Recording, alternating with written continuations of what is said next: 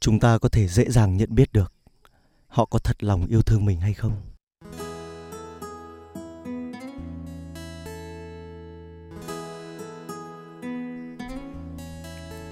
Hà Nội, Cuối tháng 8 Cứ mỗi độ mưa nhiều như thế này Là mình lại chuẩn bị sẵn tinh thần Để cảm nhận từng sự thay đổi nhỏ bé của Hà Nội.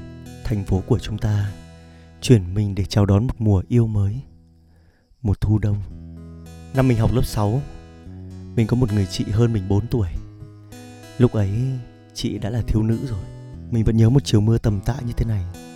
Một chàng trai để tóc dài kiểu boy over flower, Đứng dầm mưa dưới gốc cây xà cừ, Ở chân khu tập thể, Nhìn lên ban công tầng 3 Chàng trai cứ đứng mãi, Cho đến khi chị mình trốn được ông bà Để mang ô xuống thì mới chịu đi về. Cũng chỉ vì là sáng nay quên mua đồ ăn sáng, Và lúc đó mình lờ mờ hiểu là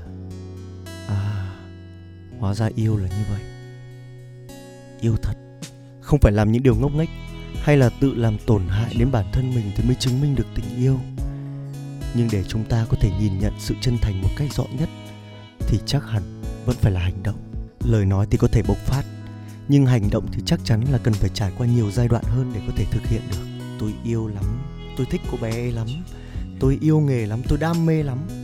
Tất cả những câu nói đấy sẽ đều trở nên vô nghĩa nếu như không có hành động để chứng minh nó, nên cũng từ rất lâu rồi, mình không quen nghe nữa. Mình thích nhìn và nhìn nhiều hơn mỗi ngày. Bức thư số 25